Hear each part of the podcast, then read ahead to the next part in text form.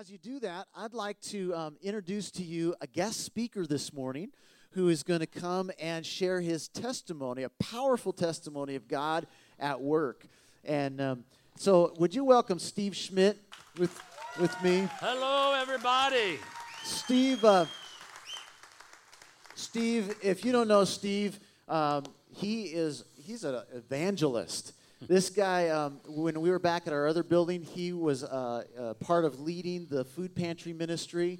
Um, he has been instrumental in launching Laundry Love across our church and in our community groups. And now he's leading uh, teams of people from our church every month down to Skid Row. And just a heart for, yeah, absolutely.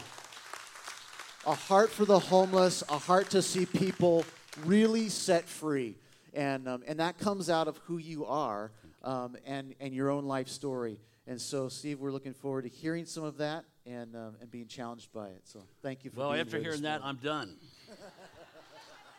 so, thanks, John. I was going to say I know about half of you from serving in ministries with you, and I know the other half because I've borrowed money and have not yet paid it back. But that's another Sunday. It's on its way. Okay, Jan, write a check. so, um, so I've been I've been coming to Antioch New Hope, Sunrise, for about 16 years now. And um, I'm going to give my testimony. And uh, John, Pastor John, asked me. Uh, I gave it. I gave my testimony at another church about three months ago, and John met me for lunch, and he asked me if I'd give my testimony. And a long time ago, a long time ago, Jesus told me or taught me that whenever you're asked to give your testimony, the answer is yes, and I'll work out the rest. Um, and uh, my testimony is going to be uh, the path of discipleship that Jesus took me on to bring me out of the addiction of alcohol. And, uh, you know, I used to, when I talk in front of groups, I would, I would have a hand count. How many people's lives have been touched by addiction? That's not necessary anymore, is it? All right? Addiction has fingers and it reaches, there's a ripple effect. One person addicted affects a lot of people and it continues on. And you know, there's all kinds of addictions, okay? Used, I mean, it's not just heroin, it's not just Oxycontin, which is all over the news, uh, uh, opiate, opioid addiction. Um, uh, and, and the thing about addiction is where does it come from? It comes from the enemy. John 10 10. Devil comes to what? Kill, rob, and destroy lies out there in wait, waiting for somebody uh, to devour, it says. That's the word the Bible uses. Um, and addiction usually starts very innocent. I'm going to bring up a little bit of history with our town, Simi Valley. 10 years ago, 11 years ago, we were ranked one of the safest cities in America, right? For quite some time. Bob Brooks always told me it was because of him. Only kidding. Those that, you know. But then there started to be trouble in paradise. High school kids were getting in trouble. And the way that came about was they started taking the pain medication that their parents had in their medicine cabinets. High schoolers go to Friday parties, and they started sharing these, this pain medication with their friends.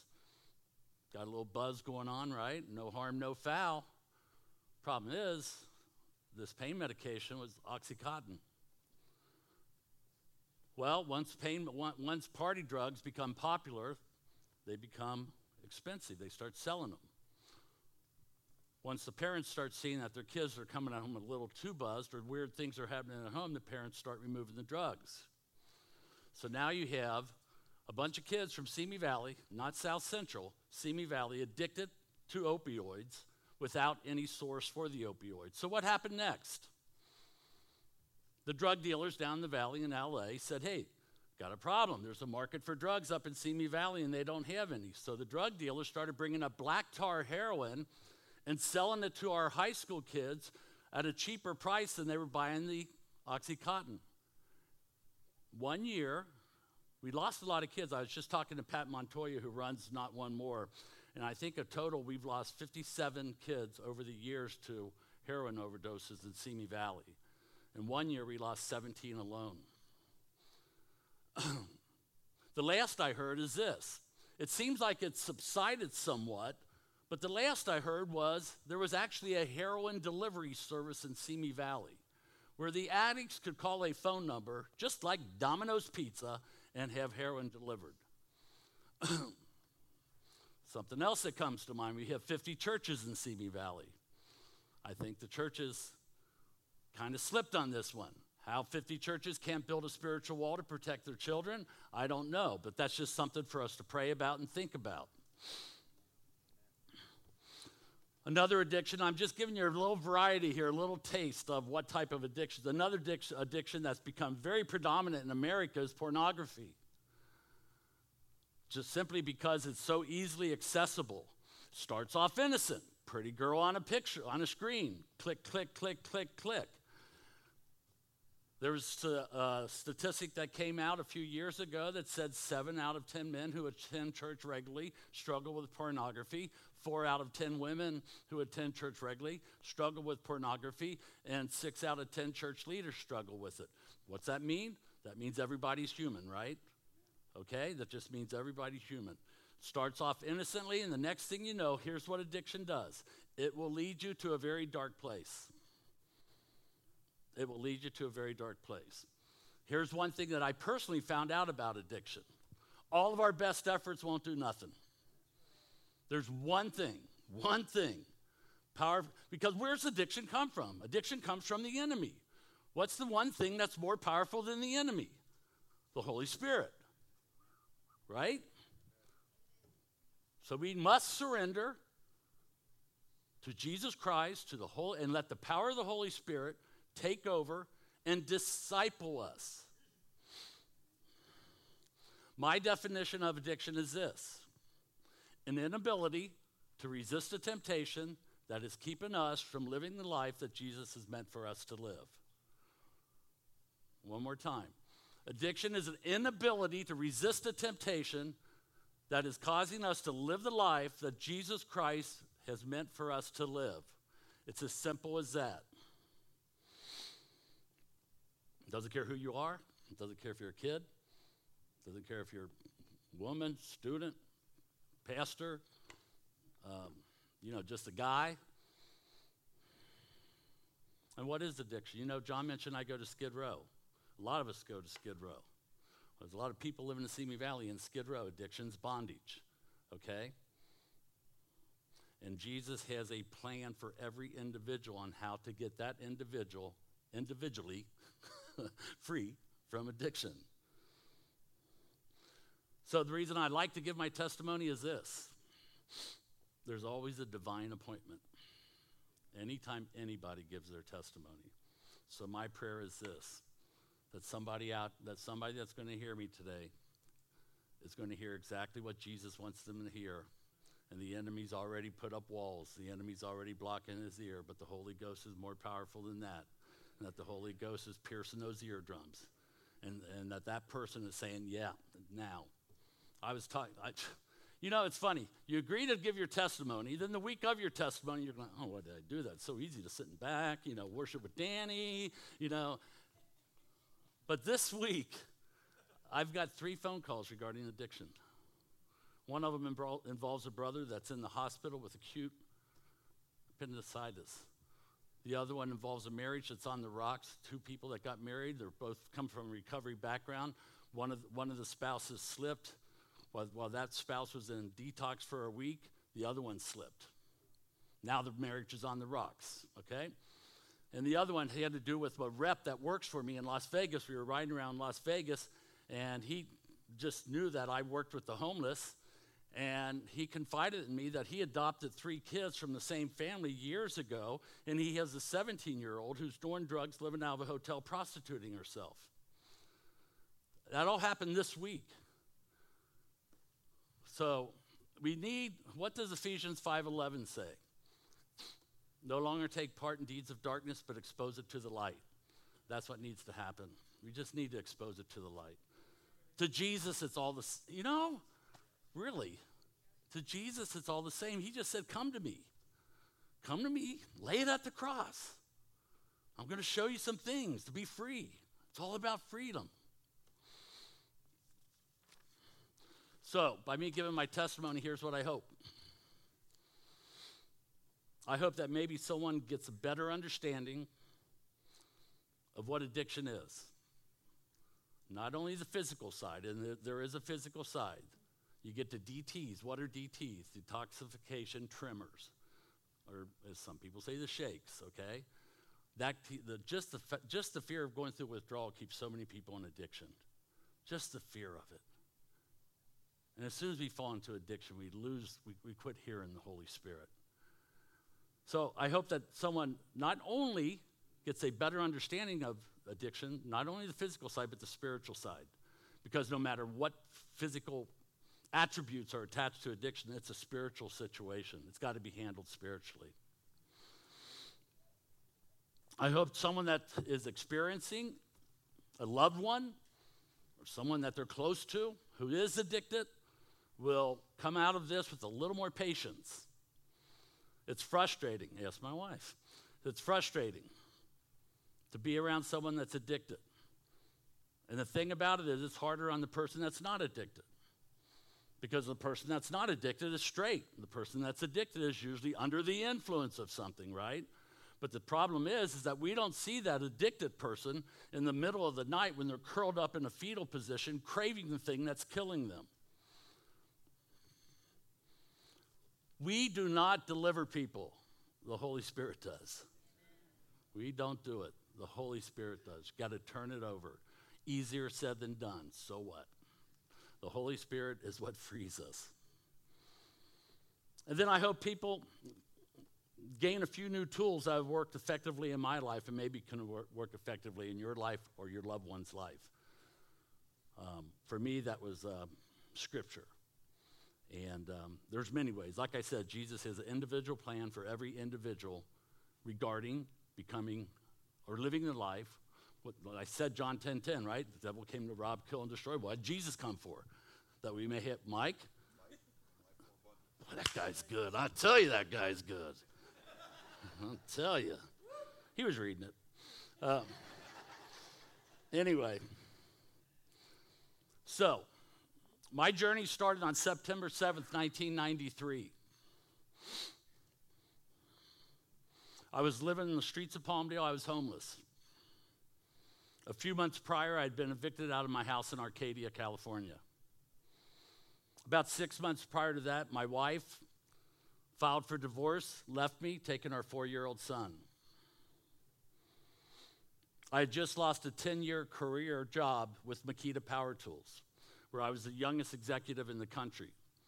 I was managing a $70 million a year region. And it was because of alcohol. My boss teared up when he let me go, but he couldn't put up with it anymore. Now, that brings me to the first person that the Lord put in my life. I love testimonies because it lets you look back over your life, your walk, and you can, in hindsight, we always see it in hindsight, but you can see where Jesus specifically put people, specifically, down to that time, puts events and places, specifically put scriptures in front of you to bring you along. I will never leave you and I will never forsake you. During the midst of it, we're impatient. We want drive through recovery, man. Give me a burger, give me a shake, and give me freedom, you know? And it don't work like that.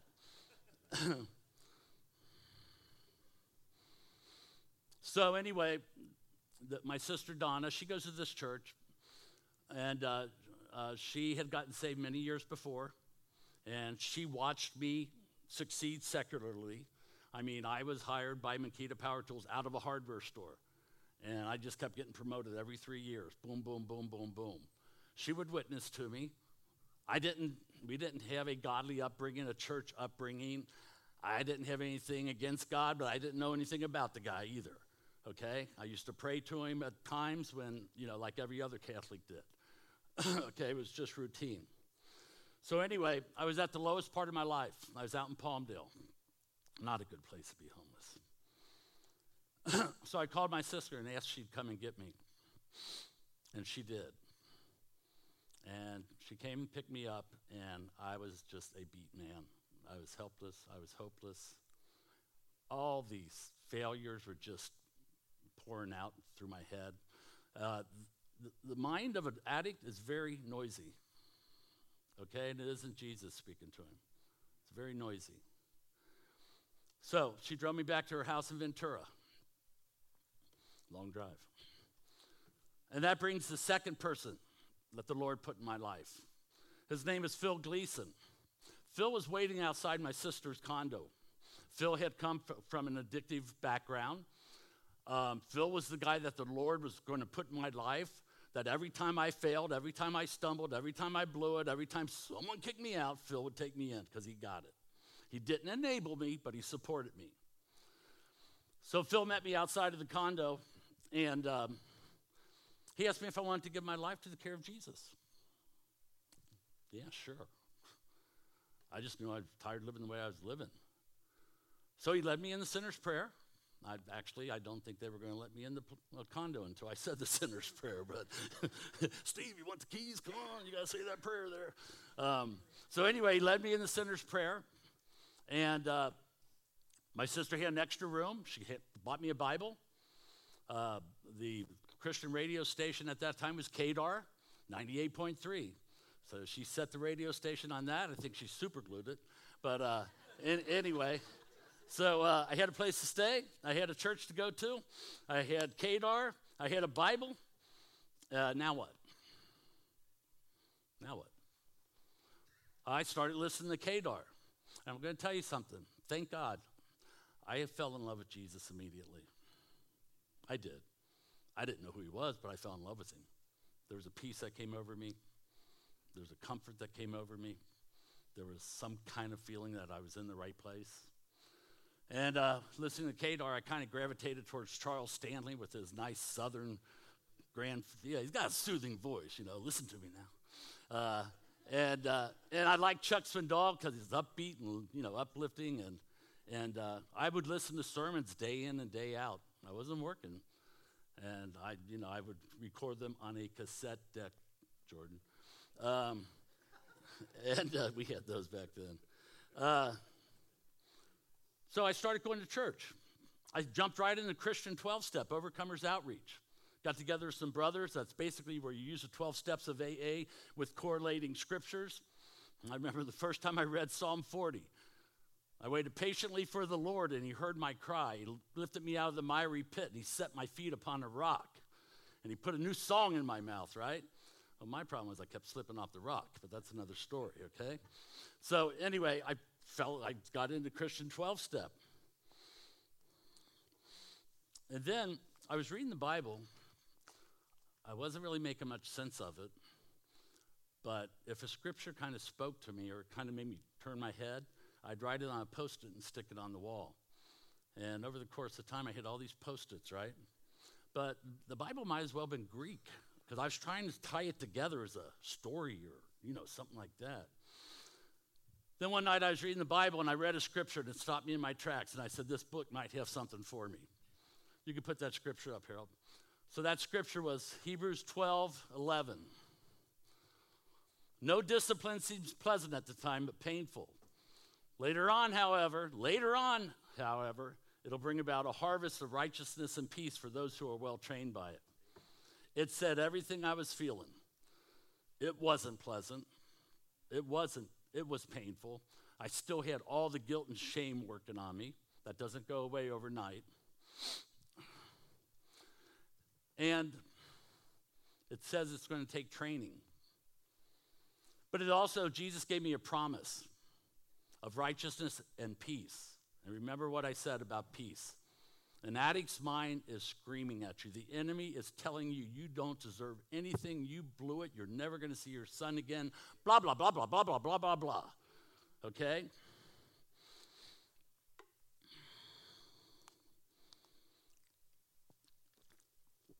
That was around 1993, 1994. They were doing the big promise. Who remembers Promise Keepers? They were doing the big Promise Keeper events at Angel Stadium and down at the Coliseum, 90,000 people, 70,000, I mean, powerful speakers, E.V. Hill. And I was going to these events and I was saying, wow. So the Lord was showing me the bigger picture of men meeting together to do a to better their Christian walk as men. And it was exciting, okay? But I was still struggling. I wasn't struggling every day. But there'd be periods, I'd get two months of sobriety, and then I'd slip. Okay? Now, I was going to a great church, Horizon Foursquare. Our pastor, Pastor John, was the associate pastor there. He was fresh out of Bible college, fresh out of Life Bible College. Dennis Easter was my senior pastor. So we had a good staff there. Our youth pastor was Greg Russinger, who's the gentleman that started Laundry Love. They still couldn't get me right. I don't know. But anyway. Um, so, anyway, after the 96 Promise Keepers, we broke into what were called 4x4s. And 4x4s were like kind of what we have in our LTG. It was four men that would meet once a week and discuss their Christian walk on a more intimate level. Okay? It's an accountability group. All right? And that brings in up the next person that the Lord put in my life. His name is Dennis Warren. He's Jordan's uncle, he's Pastor Kim's father. He's a church leader, he's a very mature man. And even though the group had four people in it, every once in a while, you know, a guy would have to drop out because of work or whatever. And but Dennis stayed in there. So I met with Dennis every week at Caro's in Ventura. And he would put up with me. And where I could ask all those questions that a man doesn't want to ask in public. Uh, but it, it, was so crucial in my walk to be able to like, what's this mean? What's that mean?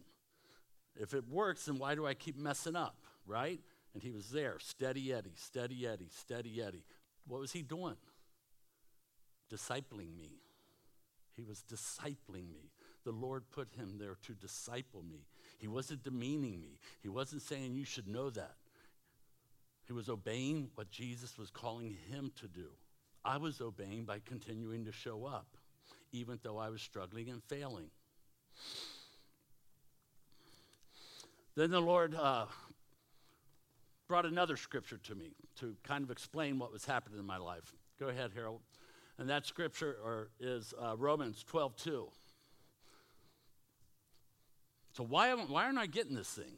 You know, why, why didn't I once I said the sinner's prayer and I started having perfect attendance at church, you know, and dressing nice and carrying my Bible, uh, why wasn't it working?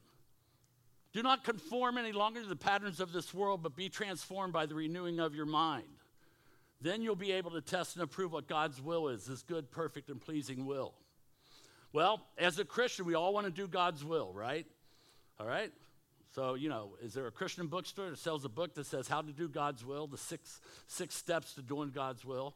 No, it takes time. But the way to start is by not conforming to the patterns of this world. So before I became a Christian, before I said the sinner's prayer, I was of the world. Now, it doesn't mean go be a hermit, because Jesus calls us to be in the world, but not of the world. But what I could do is I could start conforming. So, where could I conform? One of the first things where I conform is my language. Language that was acceptable in the secular world was not acceptable in Jesus' world. I've started curbing my language. Maybe the movies that I watched, okay? Maybe, the, maybe you know, you know, and maybe I had to go to a little bit to an extreme in the beginning because I was so susceptible to the world, okay? But then, no longer conform to the patterns of the world. And John said it a while ago in a message. Said, start thinking like Jesus, you start acting like Jesus. And my mind had to be transformed. Transformed. And it takes time. If you think a certain way for 30 years, it takes a little time to start thinking another way, right? So the simplicity of it's there. And Romans 12, 2 is a, a vital scripture for me in my growth. So I'm attending Horizon. I'm still going to 12 steps, Christian 12 steps. I'm doing pretty good. Getting about six months here, and then I'd slip and I'd jump right back into it, right? And then this brings up the next person that Jesus put in my life. This is a pretty important person. And to put this person in my life, he even used a little bit of humor and that's my wife, Jan. So, Horizon had a new disciple class called Follow Me, and it was for people who were new to Christ. Well, I was in that class, and Jan was in that class. And because Jesus was discipling somebody like me, he made it so me and her were the only students in that class. So it was me, Jan, and the teacher. Because if he might have put another woman in that class, I might have got confused. You know what I'm saying, right? So, so I'm kind of, hey, that book of Matthew was pretty good, man. What are you doing after lunch we get married? Okay. so anyway, so that's where I met Jan, and somehow, 18 years later, we're still together. Okay, so miracles do happen. So Jan and I got married. I was still struggling, but I was loving Jesus. I fell in love with worship music. I fell in love with Jesus. I couldn't get enough scripture. I couldn't get enough messages. But I was struggling with alcohol. So Jan and I were married. I'm going to jump ahead about three years. We were living in Ojai, actually Mira Monte, in a single wide trailer. Jan was supporting us. I had lost my license in 19, uh, 1997. Uh, I failed to mention that while I was meeting with Dennis, I got a very good job with the Christian company. It's called GT Water Products. I worked there for three years. As soon as I got on board with them, I soared. I took the, or, uh, when I started, they were doing three million a year. In two and a half years, we were up to seven and a half million dollars. And then I fell hard. I just, I just was on a business trip and drank. And I was a binge drinker. There's functional alcoholics who are alcoholic who drink every day but still function. When I drank, I, I blacked out, yet still operated. So I, uh, every time I drank, I got fired. Something bad happened every time I drank. Um, so I, I, lost that job. Jan was supporting us. She was working a job down at the Ventura Harbor. We were pretty much getting by little by little by little by little. We were going to a dynamite church called Church of Living Christ. It was the Assemblies of God church up in um, Meiners Oaks. I had a dynamite pastor, James Lair. It was a great man. Well, one day during the middle of the day, I'm up, in, uh, up at the church I'm hanging out, and Pastor James calls me in his office. And he said, Steve, he goes, listen. He said, I get how much you love Jesus. I see it. I see how much you want to stop drinking. And I see you struggling, brother. And there's something I want you to do. I said, What's that? He said, There's this place called Teen Challenge. I want you to go there. I said, Okay, what's Teen Challenge? He says it's a year long live in discipleship program where you will go and live with other people and be discipled on how to know Jesus, how to obey Jesus, and how to live a life in accordance with what the Bible and what Jesus says. I said, James, I appreciate it, man, but you don't get it. That's me. You don't get it. I'm married. I got to get a job, man. I got to get a job. I got to support my family, start, start supporting Jan, and uh, just get my license back. This drinking thing, I can handle it. You know, it'll kick in, bro. It'll kick in. He goes, Steve, listen, number one, you're not going to keep a job unless you do something like this. Number two, you're probably not going to keep your marriage unless you do something like this. That day, I made the most, the most important decision in my life. I said yes. So I went to Teen Challenge. Anyone not know what Teen Challenge is? So I just explained it. So I went to Teen Challenge. The, the, campus was in Riverside, 147 men. It's always at capacity. Started in 1959. It's a free Assemblies of God ministry. I lived with the Holy Spirit. I lived with 147 other brothers. We had formal church three times a week. We were, we were mandated to memorize four scriptures a week which we were tested on. And those scriptures became my weapon, both offensive and defensive. And when I got the Teen Challenge, I felt like I was where I always desired to be. I was 40 years old when I gave my life to Christ, and I'd see John Amstutz and all these guys coming out of Life Bible College in their 20s, and I said, Lord, I missed the boat. But then he put me in Teen Challenge. We, did, we were in school half the day. We did, we did survey, uh, survey courses like on um, church and the ministry, uh, tents, temples, and palaces on the Old Testament. And I, I, I'd heard everything that I wanted to hear. So I excelled. and I was there for a year. Year later, I graduated, 2002. There was no way that the enemy was going to. Let me go back. While we were there and we were doing memory scriptures, that was 17 years ago. The Lord gave me the gift of memorization on about 15 of those scriptures that I've used in my own life, both offensive and defensive, to stay clean, to stay sober, to stay plugged in, to stay in touch with the, the Holy Spirit. And I've used them with other people that I've counseled or worked with. So, I'm going to go over a couple of those scriptures. And uh, these are about six of the 15 that, were, that just meant a lot to me, and I'll just go through them. And if they mean something to you, jot them down and then research them and look them. So, Hebrews 12, 1 and 2. Therefore, since we stand before such a great cloud of witnesses, let us throw off everything that hinders and the sin that so easily ensnares. Let us run with perseverance the race marked before us, fixing our eyes on Jesus, the author and perfecter of our faith who for the joy set before him endured the cross, scorning its shame, and took a seat where? At the right hand of the Father, right? So, so I got people cheering me on. And one thing that this scripture, so it says, throw off everything that hinders. That was telling me to get rid of the obvious stumbling blocks in my life. Just throw them off, get, get rid of them. The enemy's going to do sneak attacks, but there's a lot of things that I'm allowing to be there, right? Get rid of them, okay? And then run with perseverance. And perseverance is intertwined through the Bible everywhere. So, it's, so when it says run, uh, run the race marked before you, run with perseverance the race marked before you, well, it's like a marathon. You see, I wanted it all right away. The Sooner I got it all right away, the sooner everything was going to be cool and I was going to be a power evangelist and bam, bam, bam, right? No, it's like a marathon. There's going to be times, there's going to be times where I'm cruising. There's going to be times where I'm struggling.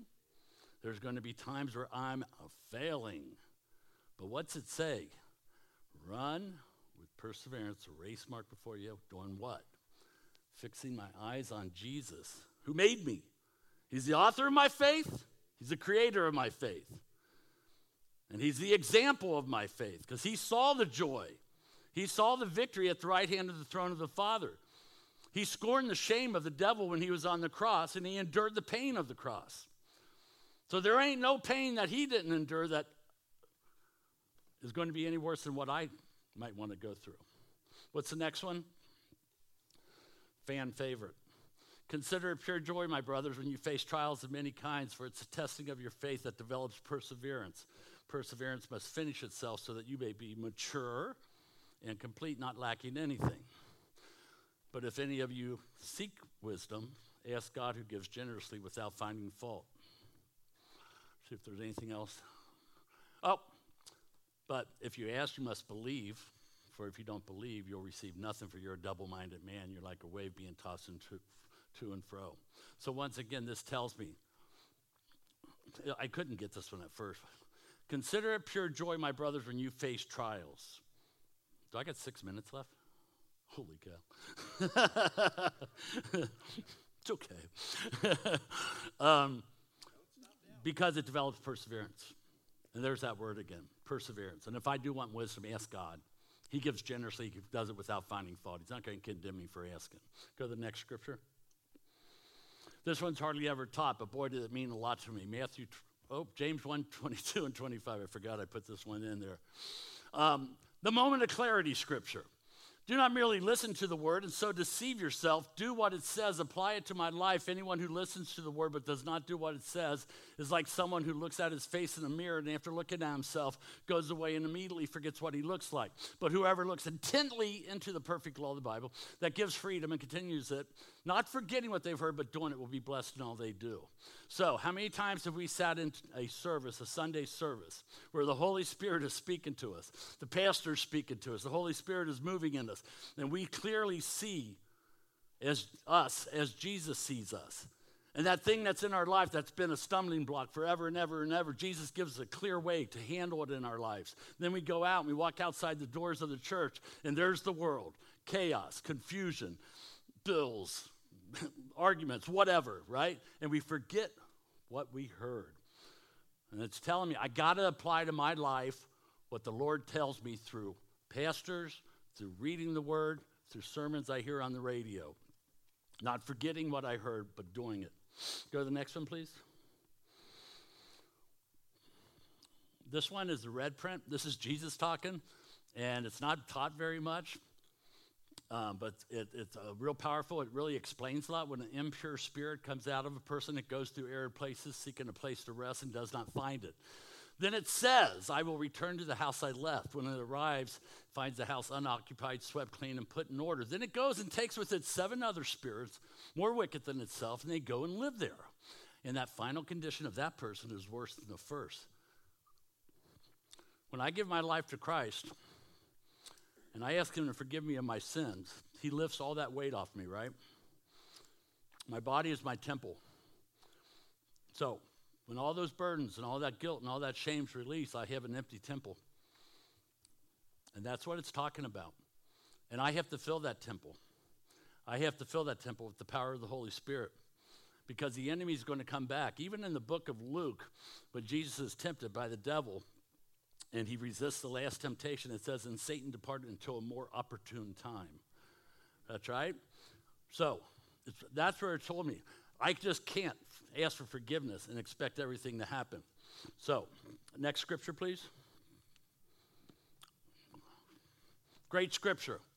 Though we live in the world, we do not wage war as the world does. On the contrary, the weapons we fight with have divine powers to demolish strongholds. Therefore, we demolish every argument, every thought, and every pretension that sets itself up against the knowledge of God, and we take captive every thought and make it obedient to Jesus Christ that gives me authority over the enemy through the power of the Holy Spirit.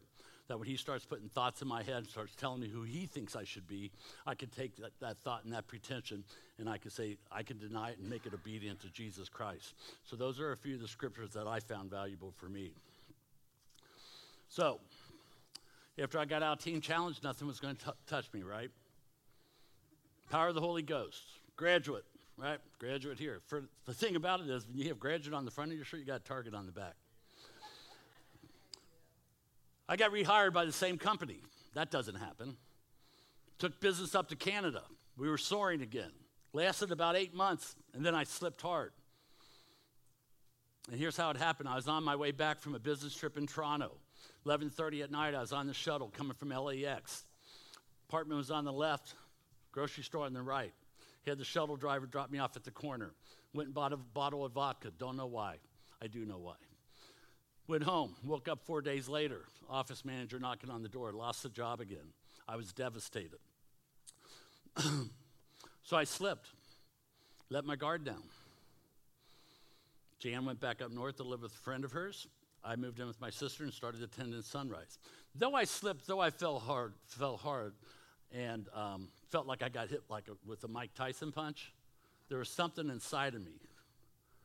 The work that Jesus did in Teen Challenge was still there. I immediately checked into a sober living home. July 31st, 2003. I lived there for six months, and I haven't drank since that day. I, So, Jan's up north. I'm living in a sober living home, required to go to two AA meetings a day. I got a job at Terry Lumber, making $10 an hour selling lumber and riding my bike, stealing my license back, and uh, things were fine. Then that brings up the next person. Am I, yeah, I could do it in four minutes. You got it? Buy a little time? Holy, Holy Ghost. Holy Ghost. That's what I'm talking about, right? Um, so that brings up the next person out of the blue, a lady named Lucy Salisbury. She went to our church and she was the office manager at Alpha One, a temporary placement place. Somewhere along the way, I gave her my resume. She calls me at Terry Lumber. She says, Steve, I, got a, I sent your resume out and I got a company that wants to talk to you. I said, Yeah. I didn't remember giving it to you. She goes, It's a company that's out in Valencia, right up your alley in your industry. It's a company called KBI, King Brothers. I said, Lucy, I don't know. I got my sober living home here. I got my work here. I got my AA meetings here. I'm pretty safe. She goes, Steve, listen, the Lord's speaking to me on this. I want you to, I want you to do this one.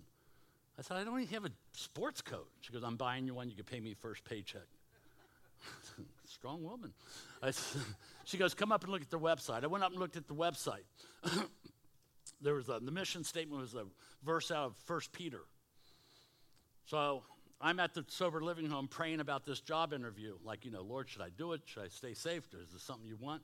He says, When are you going to stop denying me? I knew exactly what he meant. When you're, when you're applying for a manager executive position, you can't have holes in your resume. I had holes in my resume, I had holes in my life, I had holes all over the place, okay? And I, what I would do is stretch the job periods out to fake it, right? So I said, what the heck? I mean, you know, I put Teen Challenge on my resume, I revised it. Riverside Christian Life School, Teen Challenge.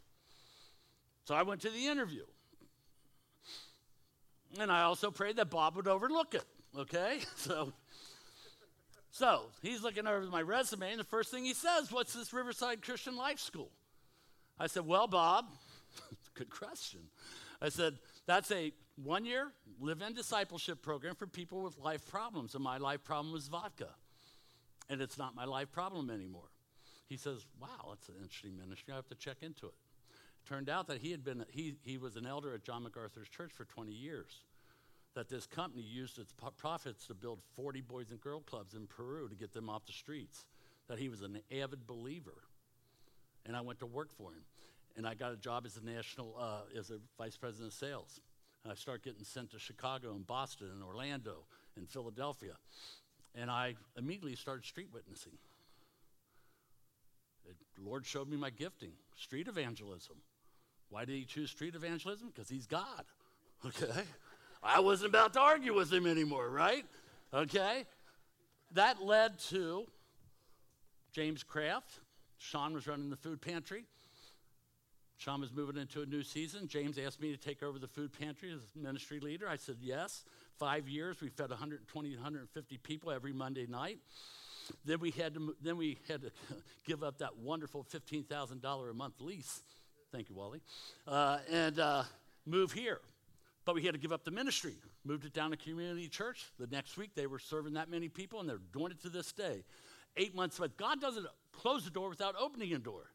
Eight months later, in our new building, Pastor John Looney takes a group down to, no, it wasn't in our new building yet, takes a group down to the Dream Center, and we go to a housing project called Ramona Heights, right? Well, on the way home from the, we were partnering with the Dream Center. On the way home, I just felt the Lord saying, next time go to Skid Row. So I ran up by some people who went. And ever since then, we've been going to Skid Row. Will you run through those pictures real quick? We got 20 seconds. So this is Skid Row. That's Dolores. She lives in a refrigerator box. Go. That Skid Row is about 95 that day. Next. Next. Next. This is Skid Row. 6,000 homeless people living on sidewalks downtown. This was despicable the day I took that picture. Tell me when you're at the end of that set. That's what we do. Okay, this, see the, go back. Oh boy, out of time. See the police car? Looks like those guys are robbing him, right? The police just manage Skid Row. They don't arrest or anything. That guy was passed out in the middle of the road. The policeman stopped and said, Get him off the road or I'm going to take him in. So they were helping him. What we do at Skid Row, we don't take Bibles, we don't take sermons, we take kindness, we take compassion, we take love.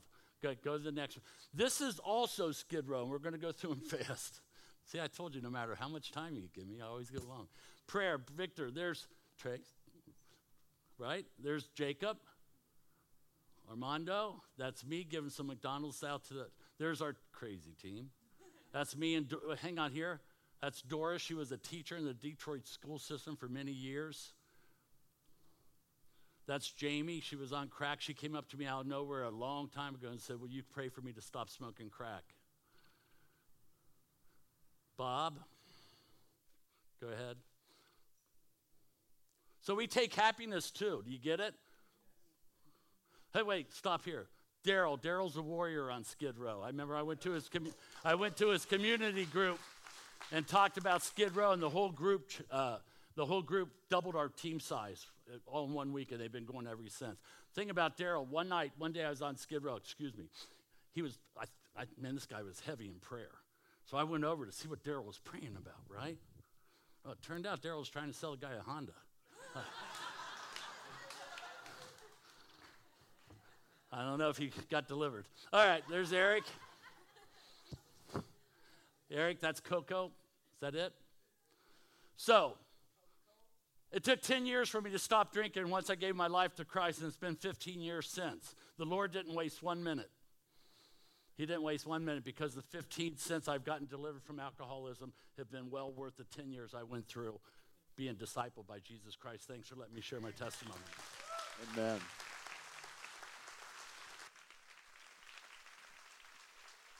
Thank you, Steve. Amen. It's pretty awesome.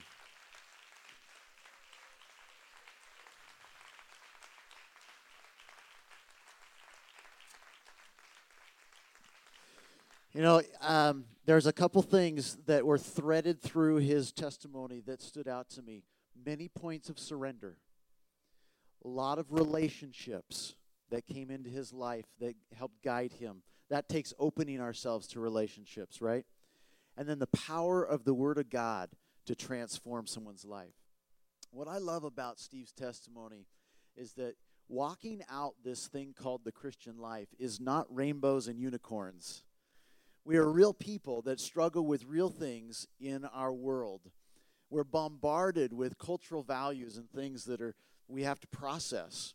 We have to be like the, the Romans passage that he shared, Romans 10. We have to be transformed and not conform to the, the pattern of this world. Listen, if you're struggling with something today, or if you have someone that you know of that is struggling with something today, I know that Steve would love to connect with them personally or to connect with you. We have some programs here at the church and some different uh, things that deal with addiction, but if there's something else going on that the Lord has really spoken to you today through something that was shared or a passage that He read, this is the time that God is calling you to, to engage in one of those points of surrender and to invite relationships into your life so that the power of the Word of God can transform your heart. Let's pray together. Lord Jesus, I thank you. I thank you that you alone have the power to take a life that is dependent on a substance or dependent on an addiction and to transform it in a way that brings hope and life to people in our city, to the drug situation in our city, even down to Skid Row. Lord God, only you have the power to change a life in that way. And so, Lord, we just thank you that you transform our hearts, that, that you bring freedom where there's bondage, that you bring your love and your hope to us right where we're at. We don't have to be perfect people to engage you. You're the one who comes in and begins to clean house. And so, Lord Jesus, we just surrender to you again today. In Jesus' name, amen.